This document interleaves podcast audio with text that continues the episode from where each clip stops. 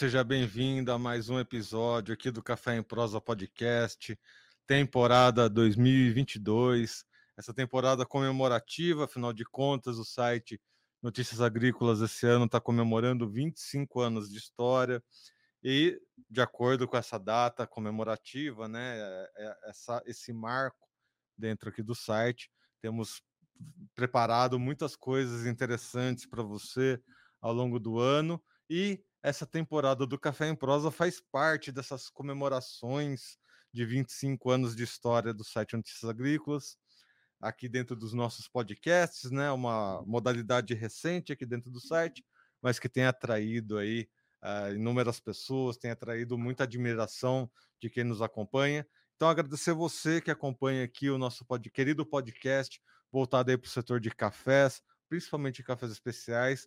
A gente traz sempre os maiores especialistas, os maiores nomes aqui para o nosso podcast. E um desses mais grandes nomes aí, né? Nossa Virgínia Alves, especialista aqui em café.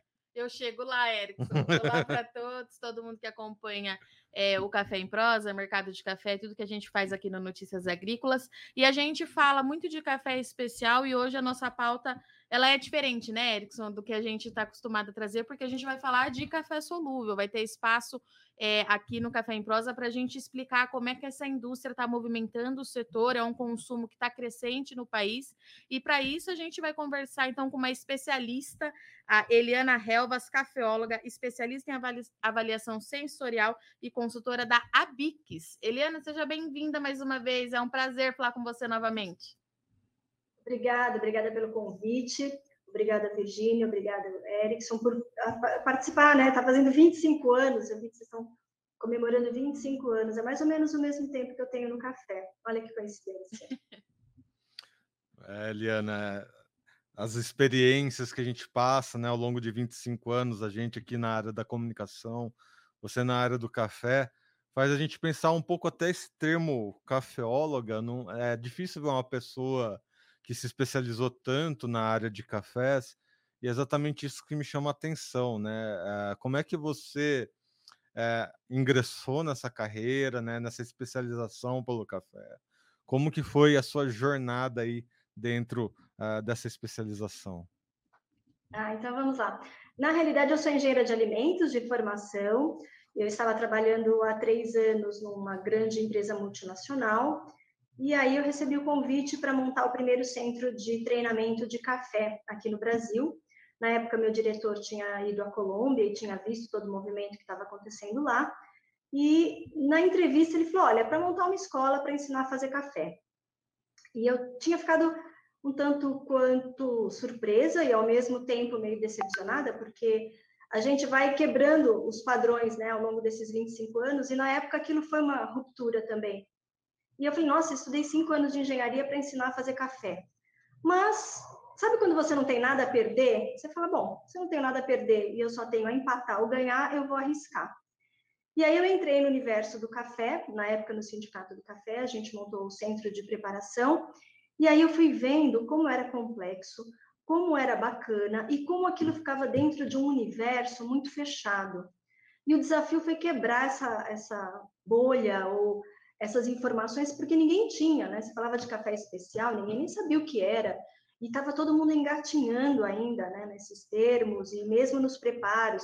Eu lembro que quando a gente dava curso, as, as avaliações para um expresso, por exemplo, mudaram muito de lá para cá, as avaliações de cappuccino mudaram muito, a questão dos concursos.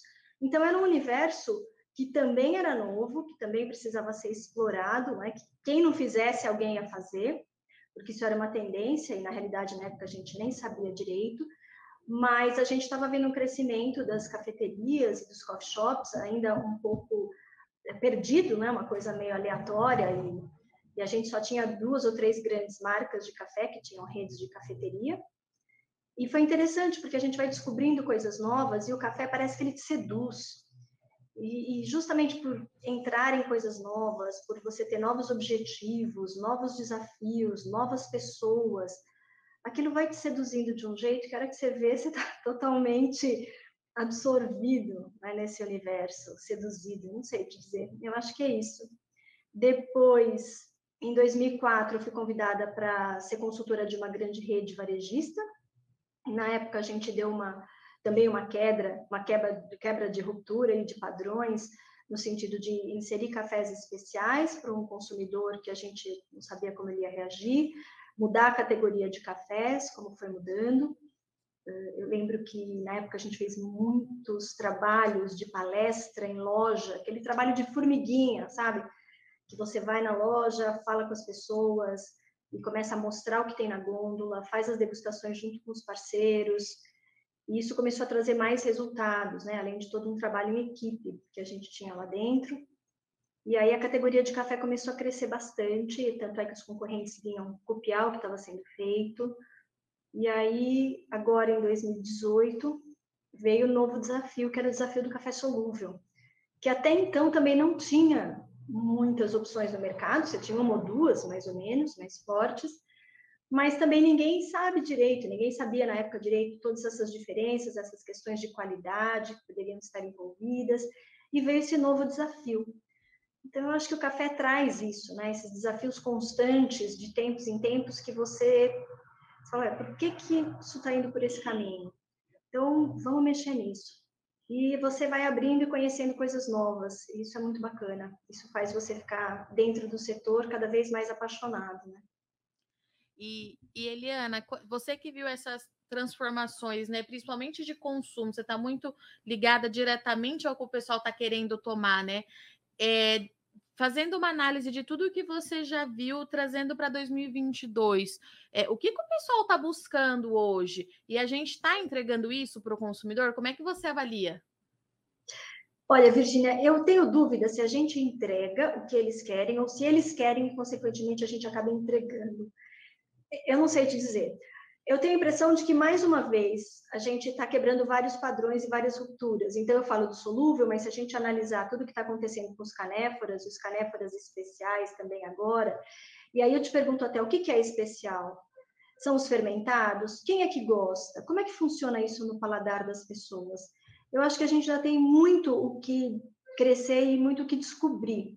Eu acho que o café está engatinhando em algumas coisas. Então, por exemplo, quando a gente fala do consumidor, o que a gente percebe muitas vezes, eu provocava os clientes para provarem cafés diferentes, já que a gente tinha três, quatro marcas fazendo a degustação numa rede de supermercado, você tinha um especialista falando, e a gente provocava as pessoas para experimentarem todos, todas as marcas de café.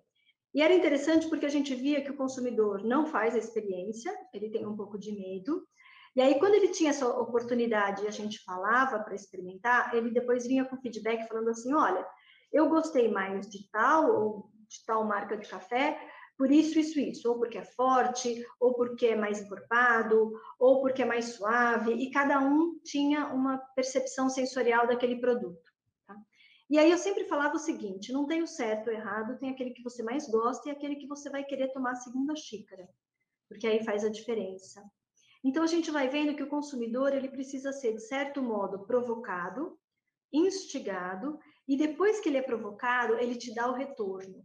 Ou gostei, não gostei, isso é a minha cara, isso não é. Eu não gosto de café gelado, mas ao mesmo tempo nunca tinha tomado um café gelado assim. Eu não gostava de tiramisu, mas depois que eu experimentei o tiramisu que você fez, isso mudou a minha percepção. Então agora é uma sobremesa que eu gosto. Então a gente tem que é, é uma troca, sabe? E essa troca ela é muito rica nesse sentido. É um trabalho de formiguinha? É. Mas, ao mesmo tempo, ele vai te dando alguns parâmetros. Eu acho que agora a gente está vivendo uma nova, sei lá, poderia dizer uma nova era dos cafés na, no sentido de novos solúveis. Né? Explicar o que, que são solúveis pela praticidade, porque você vê que as pessoas querem essa praticidade, senão o mercado não estaria respondendo. Né? É, a questão dos canéforas mesmo. Então, você faz alguns canéforas que as pessoas não precisam entender. Você não precisa entender que aquilo é um canéfora fermentado, etc e tal. Mas ele, ele, a pessoa pode tomar e falar, nossa, gostei. Que marca que é? Aonde eu compro? Qual o sabor que esse café tem? Ah, então eu quero, eu quero tomar esse café. Então, não tem o melhor ou o pior, mas tem aquele que a pessoa, ao experimentar, ela se descobre, descobre seu paladar e aí ela vai atrás daquele sabor que lhe agrada. Então, eu acho que o desafio é a gente estar tá sempre cutucando o fornecedor para verificar para que lado ele vai e o que, que ele quer. Né? Eu acho que vai mudando e acho que a gente está passando agora, e vai passar, momentos também diferentes nesse sentido. Né? Quando a gente fala de alguns cafés especiais fermentados, eu particularmente já tenho comentado com alguns, alguns colegas em alguns eventos que esses cafés eles trazem uma nova ruptura, principalmente no sentido de forma de tomar café. Porque você não toma um iogurte quente, você geralmente toma um iogurte frio. Cafés fermentados são mais agradáveis em temperaturas mais baixas.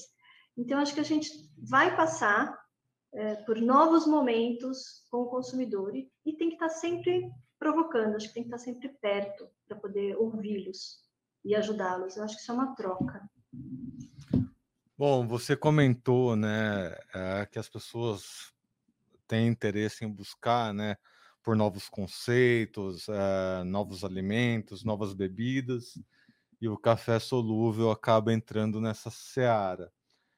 Aí, para a gente entender o que exatamente é um café solúvel, porque as pessoas elas têm a noção, né? Nós temos o pó de café, a gente esquenta a água e faz a infusão. Aí tem diversas modalidades de fazer infusão, mas o café por si só ele não é solúvel, ele continua lá, né, na borra, tudo mais, enfim. Como é que o pó de café se transforma no café solúvel? Qual é o mistério da, qual é a química que envolve esse processo? Erickson, não tem química nenhuma. O que acontece é a questão de você usar dois ingredientes, tá? A gente tem água e grãos de café. Só que aí o que a gente mexe, a gente mexe na pressão e na temperatura.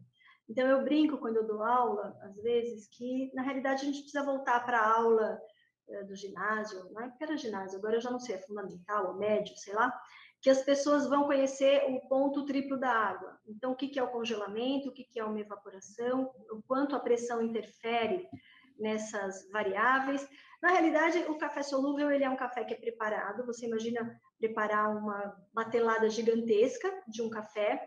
Esse café líquido ele vai ser depois concentrado, né? então você vai tirar a água que está ali, você vai deixar ele como se fosse um xarope.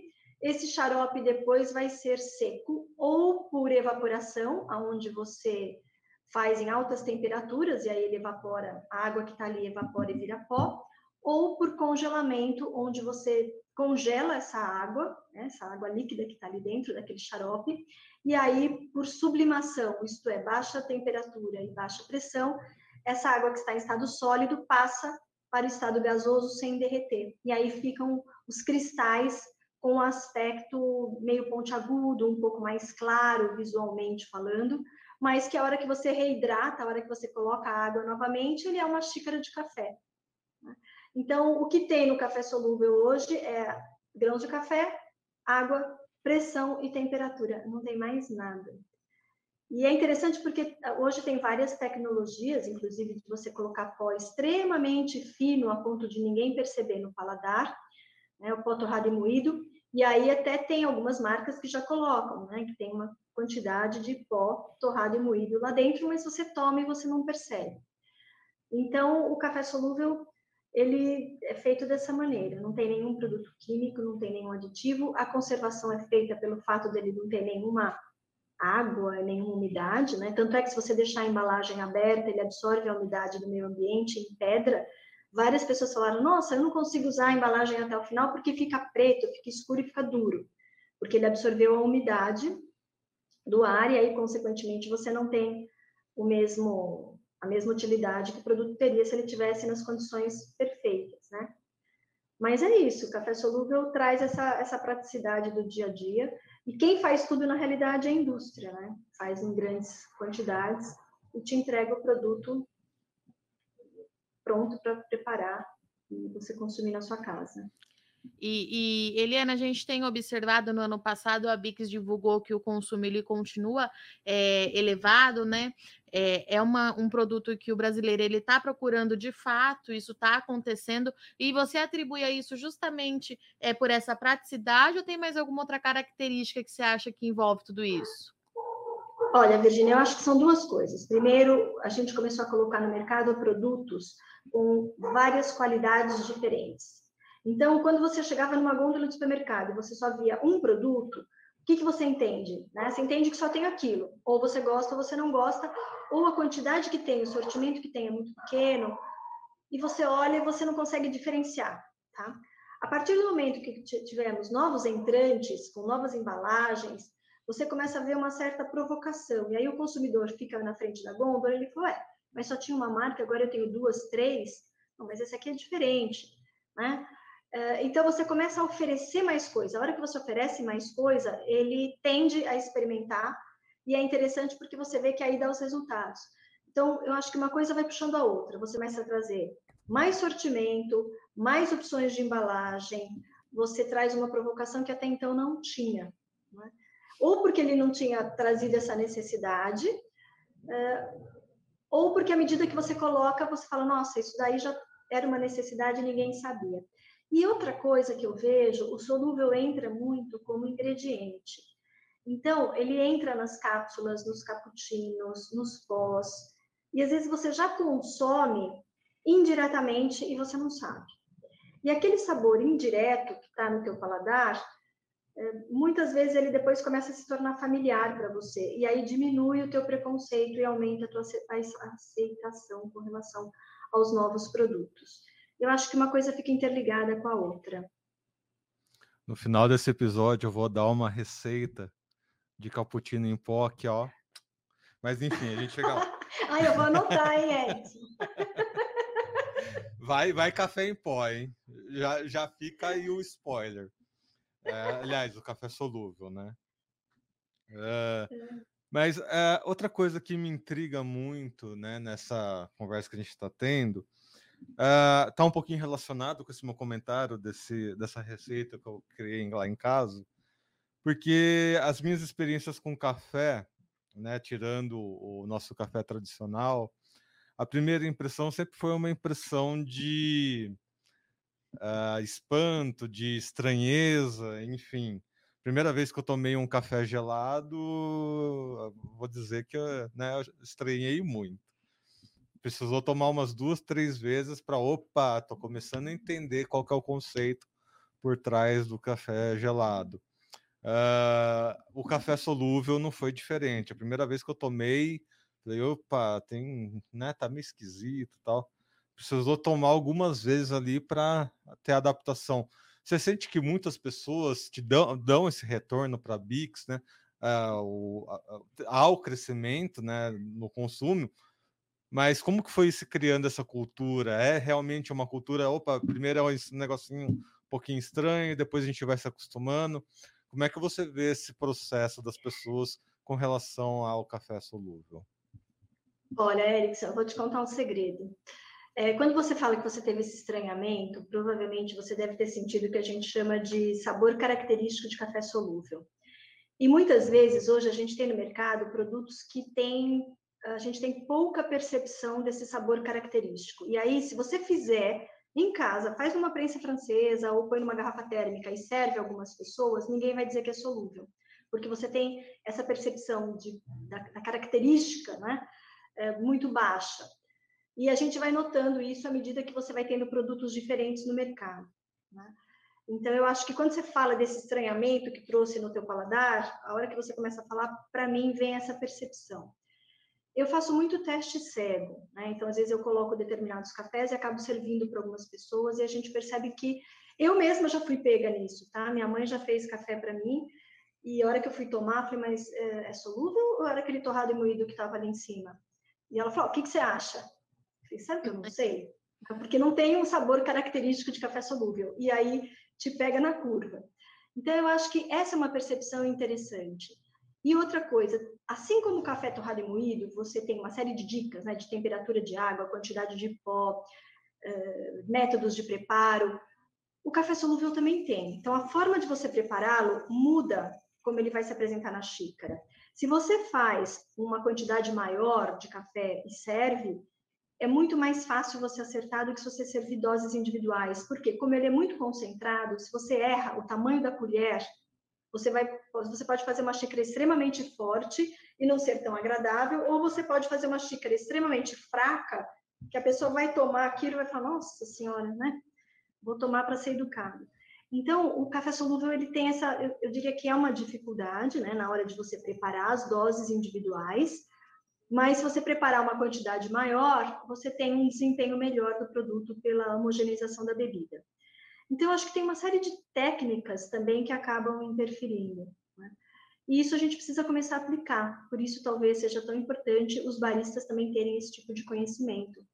Porque esse é um desafio que a gente tem hoje, porque eu brinco que a gente criou monstros e agora a gente tem que lidar com eles. Porque dependendo do barista, existe muito preconceito em vários sentidos, não só de café solúvel, tá, mas de vários outros métodos de preparo, ou tipos de café, ou formas de secagem, enfim. E à medida que eles têm esse conhecimento e que eles têm essa interface com o consumidor final, eles acabam sendo formadores de opinião e acabam trazendo mais informações para essas pessoas. Né? E isso faz a diferença. Então, o desafio que eu vejo hoje no solúvel é a gente trazer essa percepção do preparo, como você disse, para que as pessoas não só se acostumem, mas que a gente até brinca que às vezes tem café que não parece café solúvel, como se isso fosse alguma coisa pejorativa, né? E na realidade não é. É uma característica dele. Você não pode comparar um torrado e moído, que foi simplesmente torrado, moído, e você vai fazer a, a filtragem por, uh, pela própria gravidade, né? se você pegar um expresso que é mais concentrado e tem pressão, etc., não dá para você comparar com um produto que foi concentrado, evaporado e seco. Né? Então, a gente tem condições de, de preparo diferentes na xícara, e eu acho que isso traz, de certo modo, esse desafio. E quando você começa a tomar solúveis, que são bem interessantes em termos de complexidade, independentemente de serem canéforas ou arábicas, é, você começa a mudar a tua percepção. E aí, consequentemente, você acaba tomando, você toma mais, tá? Isso é outro, outra percepção que eu já tive. A hora que você tem essa praticidade, que você olha e fala, ai, não preciso de coador, não preciso medir, não preciso pesar. Aí vou pegar só minha colherinha, esquentar a aguinha, já tá minha xícara feita você acaba tomando mais vezes durante o dia. Isso eu já notei também. E Eliana, é muito engraçado, porque a primeira lembrança que eu tenho, assim, é de café solúvel é na casa de um tio meu, é, tio Rubens. Eu vou mandar esse episódio para ele, depois ele vai assistir, porque eu vou falar que eu falei dele, ele vai ter que assistir. É, e isso há muito tempo atrás, tem mais de. Tem no mínimo 29 anos, né? Quase 29 anos. É, e é muito interessante porque ele sempre, por muito tempo, ele tomou o mesmo café solúvel. É, e meus primos, né, que são mais novos, enfim, é, eles começaram a apresentar para o meu tio agora outros tipos de café solúvel, mostrando para ele que há certa. tem opção no mercado, né? Ele não precisa tomar aquele que ele já tomava há 15, 20 anos. É, e é muito interessante essa troca. Inclusive, eu estive com eles há pouco tempo. Você vê que essa nova geração está apresentando é, para os mais velhos essa troca que é possível fazer de um produto que tem, que a indústria vem investindo cada vez mais forte em trazer qualidade. E tudo isso para te perguntar o quê? A gente consegue traçar o perfil do consumidor de café solúvel ou é muito difícil ainda? Não, não é difícil, não. A gente até tem uma pesquisa com a Universidade Federal do Paraná e eles trazem, tá? Que a maioria das pessoas acaba sendo mulheres, né? Numa faixa de mais jovens. A gente não tem pessoas de tanta idade consumindo solúvel. A gente tem um público mais jovem. O que a gente está vendo é que o solúvel ele acaba sendo meio que a porta de entrada para alguns públicos, alguns consumidores, principalmente os jovens. E eu acho isso extremamente positivo, Virginia. Quando você fala que os teus primos levaram para o teu tio, né? A gente está vendo que eles já tiveram contato com produtos diferenciados e acabam trazendo esse uhum. costume para casa. E sabe um negócio interessante? É, às vezes até da gente dar de presente para as pessoas, né? Café. Isso é uma coisa que eu falava bastante. A gente às vezes vai para casa das pessoas e leva vinho, chocolate, flores. E não tinha o hábito de levar café.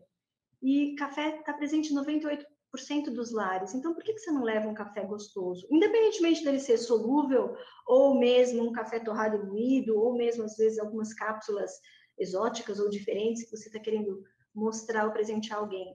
Então, acho que tem essa questão né, do presente, de você mostrar esse público. Você tem essa questão dos jovens, a gente percebe, principalmente nas nossas redes sociais, o que a gente observa, 60% são mulheres, né? então a gente acaba pegando um público feminino, as mulheres acabam tendo esse, esse comportamento mais interessante de consumidor mesmo, e mulheres até mais jovens. Tá? Porque eu falo até mais jovens, em torno de 30 anos aproximadamente.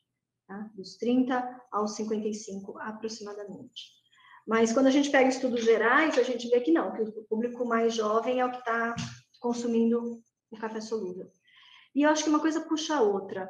Quando o Erickson falou do preconceito da bebida gelada, Erickson, eu confesso a você que tem alguns cafés gelados, tipo Nitro Coffee, por exemplo, que eu não é o meu predileto, tá? Quando fala de café gelado, eu gosto de frappé, eu gosto do dalgona, daquele café cremoso que a gente põe com leite e põe um xarope junto e tal, porque o café sozinho gelado, na minha opinião, ele tem que ser mais ácido, ele pode ser servido mais suave, você vai bebendo até acompanhando e harmonizando algumas comidas. Mas quando você pega esses frappés, ele traz uma percepção de indulgência, de você ser jovem, tá tomando aquele frappé na rua, bacana, né? Acho que ele traz outras sensações e outras percepções. Eu acho que esse é um desafio bacana que a gente também tem para quebrar, né? Trazer mais esse público de uma maneira descontraída e bem gostosa. Outra percepção que eu tenho, né, que o café solúvel ele tomou um caminho não exatamente oposto ao café torrado e moído, mas ele tomou um caminho interessante. Eu vejo ele um valor, uh, a gastronomia dá um valor agregado muito alto. Você citou aí o tiramisu, né?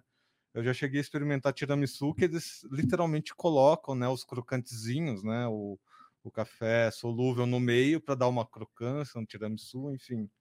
Uh, eu vejo que o, o, café solúvel ele tem uma, ele dá um ganho muito grande para uh, a gastronomia, que o café uh, torrado e moído vinha como um complemento de bebida. Ele está começando a entrar na gastronomia agora, exatamente pelas características, né? É, é, relativamente mais fácil você aderir um café solúvel na gastronomia. Uh, você, uh, ao longo do, uh, das suas pesquisas, você notou isso também ou eu estou falando alguma bobagem aqui? Não, eu acho que os cafés, tanto o solúvel quanto o torrado moído, que acabam entrando na gastronomia, eles se complementam, tá? Bom, em, eu ia falar nos meados né, dos anos 90, final dos anos 90, a gente chegou a fazer um trabalho com chefes de cozinha, onde a gente colocava café na gastronomia. Então, a gente chegou a fazer um concurso com o pessoal de uma faculdade de gastronomia, trazendo chefes de cozinha, trazendo essa percepção do café na gastronomia, mas o que, que acontecia? Uma coisa vai puxando a outra, tá? Então, se a gente falar do início da década de 90, a gente começou a falar de cafés especiais que até então não tinham.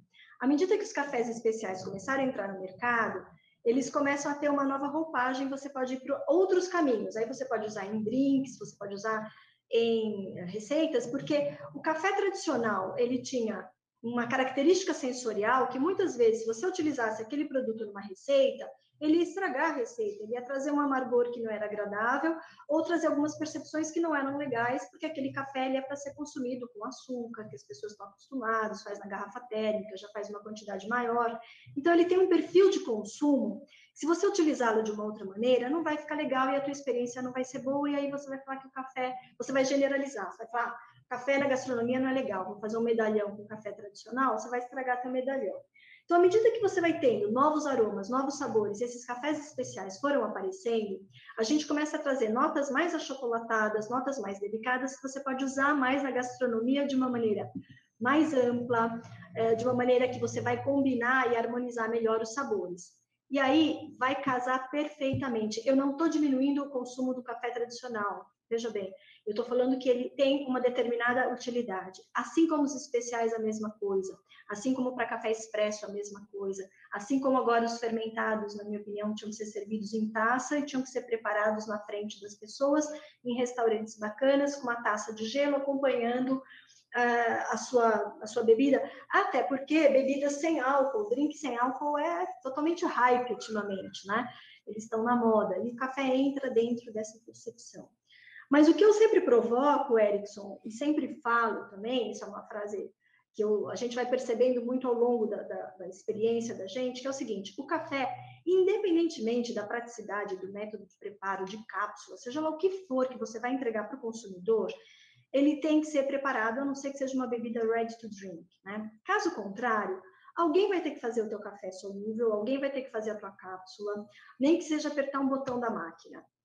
E se você opta pelo botão errado, da tua máquina de cápsula, a tua experiência também não vai ser positiva.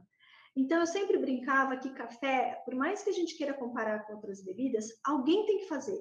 A xícara não vem pronta para você. E quando ela vem pronta, ela é única, ela é exclusiva. Muitas vezes você não consegue repetir aquela xícara, né? Ou pelo lugar que você está, pela qualidade da água, pelo cheiro do lugar. E hoje a gente fala dessa multissensorialidade total. Então, eu, eu costumo dizer o seguinte: sempre você tem que ter alguém ou o seu café precisa ser preparado. Né? Então, essa é uma diferenciação que eu vejo. Mas, e, e, cada vez mais eu vejo isso, né? Então, essas bebidas ready to drink, os jovens, os frappés, essa desconstrução toda que a gente está tendo, eu acho ela extremamente positiva. Né? Não tem o melhor ou o pior, mas tem aquele que vai se adaptar melhor ao teu momento. E isso é que é bacana.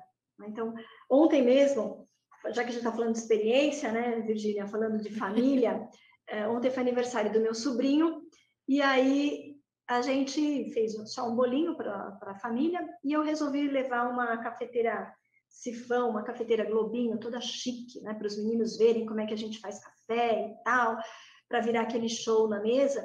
E eu levei dois cafés. Eu levei um canéfora especial, fermentado, e levei um arábica do sul de Minas de alta qualidade.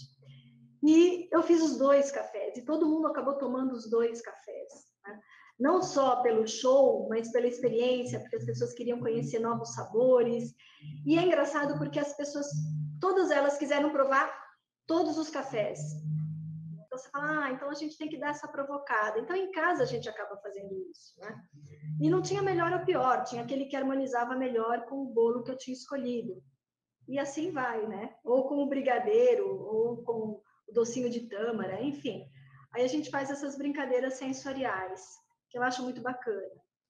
E Eliana, é... você tem falado, já, já falou várias vezes aqui, café, eu ouço muito vocês falarem isso, né? Café é receita, o pessoal acha que não, né? Que é colocar um tanto de pó lá, colocar água e pronto, tem todos os métodos de preparo. E você tem ensinado muito isso no seu Instagram, eu tenho acompanhado, tem feito um trabalho assim muito bacana. Parabéns, inclusive, porque a gente acompanha de perto aqui no Notícias Agrícolas. Como é que tem sido para você, né? Por que, que você percebeu é, que criar uma mídia social para falar de café e você fala com muita propriedade, você tem base para falar, era importante? Como é que tem sido o retorno, né? O que, que você tem recebido do lado de lá? Então, Virginia, você sabe que eu, na realidade, eu sou mais youtuber. Se você analisar, eu tenho um, um canal no YouTube que chama Café com Eliana Helvas. Ele começou super despretensioso com um conhecido meu que falou: ah, Eliana, eu estou precisando mostrar o meu trabalho, você entende de café, vamos fazer? E aí a gente até começou com uns vídeos no estúdio, simples, tá? E uma dos, um dos uh, episódios tem quase 400 mil visualizações, ou já tem 400 mil visualizações, que é justamente a diferença entre a cafeteira italiana e a prensa francesa porque eu comecei a fazer algumas comparações, né? E na época nem tinha tanta dica, hoje tem até mais dicas. Se você olhar meu Instagram, ele está até mais atualizado do que o vídeo. Mas é muito interessante como as pessoas interagem, como elas gostam. Esse, esse canal ele é totalmente orgânico, totalmente. Eu nunca paguei absolutamente nada. E eu tô com acho que 16 mil seguidores, tá? Eu estou falando isso porque na pandemia, quando começou, o negócio virava sozinho e eu entrava para responder as dúvidas. Eu falava, nossa, as pessoas realmente estão assistindo estão curtindo. Então, isso foi muito bacana. O Instagram e o Face, principalmente o Instagram, eles entram agora nesse, nesse segundo momento, vai, onde a gente precisa estar tá apresentando toda hora na mídia. Eu não pago, eu faço orgânico.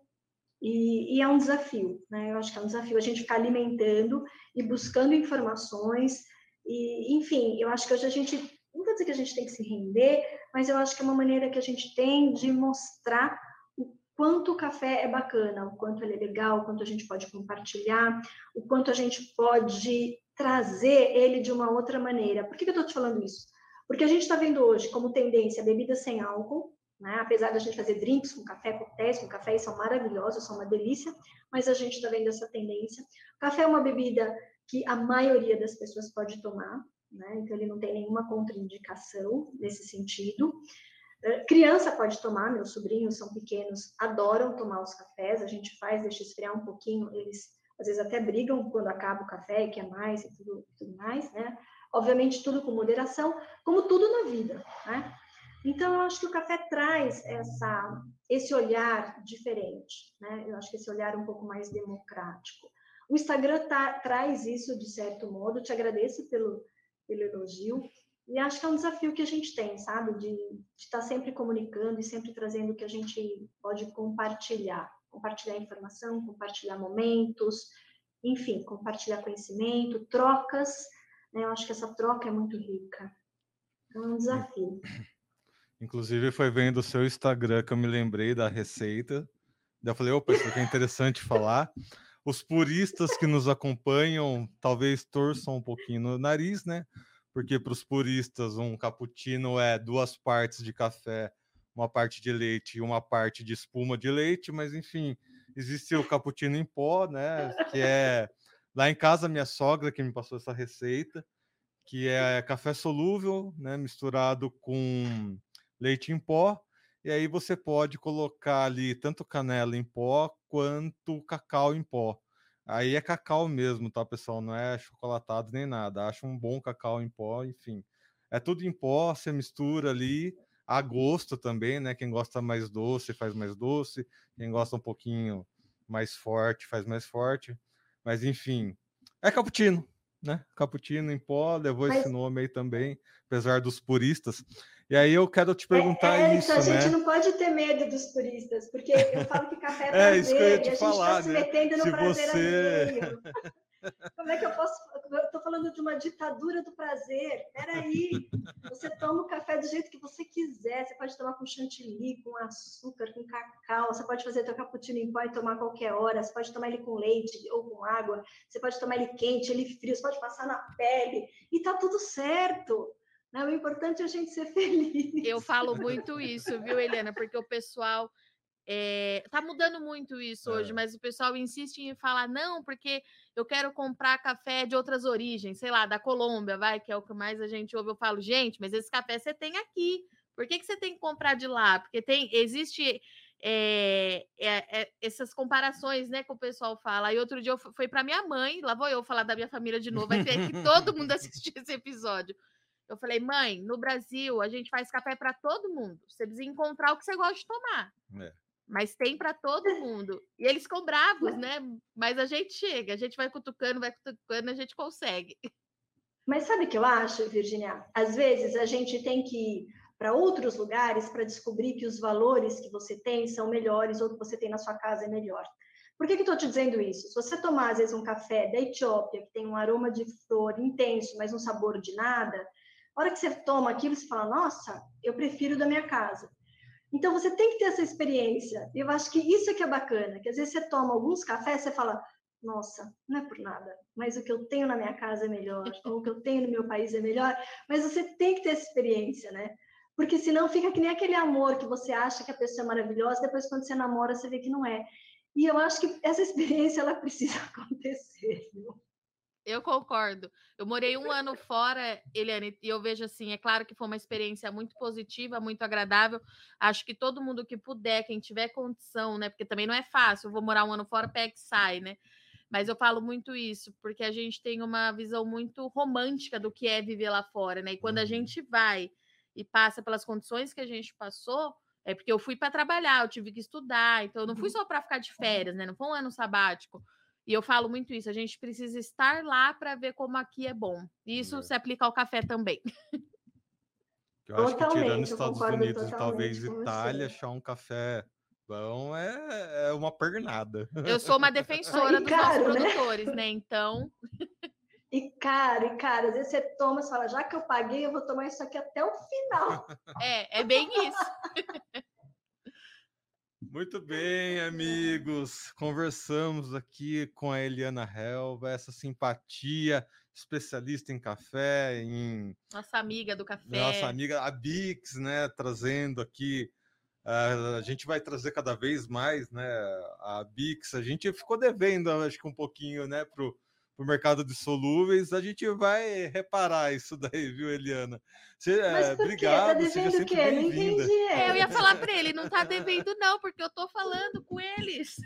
Não, é, na- aqui no podcast. Ah, tá, né, Eliana? Porque a gente tá ali, a cada uns dois meses a Eliana vem, o Agnaldo É. vem. Oxu, Aqui no ué, podcast. isso não faz comigo Calma, não. calma. Não no site, né? no site, Ah. aqui pro, pro, pro nosso micro-universo. Obrigada, Eliana, pela... Nada, imagina, eu que agradeço. Ah. E adorei a receita, viu, Erickson? Ó, mas depois você manda as proporções, tá? E é no propor- olho? É, no olhômetro. Ai, Eliana, minha querida, obrigada mais uma vez. Você é sempre muito bem-vinda. Eu falo sempre isso para você. Volte sempre. Qualquer novidade, você tem aí meus contatos. A gente vai conversando. Um bom ano para você. Eu te espero aqui muitas vezes para a gente debater, porque eu sei que a gente conversou só um pouquinho é, do trabalho que você tem feito junto com a Bix, que é muito interessante. A gente precisa continuar falando disso. Obrigada, viu? Ah, obrigada. Eu que agradeço pelo convite. Espero vocês para que a gente possa se encontrar para tomar um café. Pode ser solúvel, pode ser expresso, pode ser qualquer um. O importante é a gente estar tomando tiver. café juntos. Ai, muito bom. Muito bem, amigos. Lembrando então que estamos em todas as redes sociais, né? Estamos no Twitter, no Facebook, no Instagram, aqui no YouTube, né? A gente sempre ressalta que o nosso podcast ele é disponibilizado até o momento em duas formas. Se você está com uma internet boa, está na sua casa, no Wi-Fi, você assiste aqui no YouTube, né? Na versão vídeo se você está no, no plano de dados, né, está ali na lavoura, está na sua cafeteria, onde a internet talvez esteja sendo distribuída para muitas pessoas, aí acaba né, dando aqueles gargalinhos, baixa seu podcast lá no Spotify, né, a versão apenas áudio, fica mais levinho, dá para escutar em qualquer lugar, no seu carro, numa viagem, ao longo do dia de trabalho, enfim temos aí essas duas modalidades. Então a gente sempre pede, né, principalmente aqui no YouTube, lá no, no Spotify também, para que sigam esses canais, né, compartilhem, deixem sempre os likes, se inscrevam, enfim. Vocês já conhecem aí os procedimentos para acompanhar aqui o nosso podcast sempre que ele estiver no ar e o nosso site também. Agradecer mais uma vez, então, aqui a presença da minha colega de sempre, Virginia Alves. Obrigada, Erickson. Obrigada para todo mundo que nos acompanha mais um episódio e até a próxima.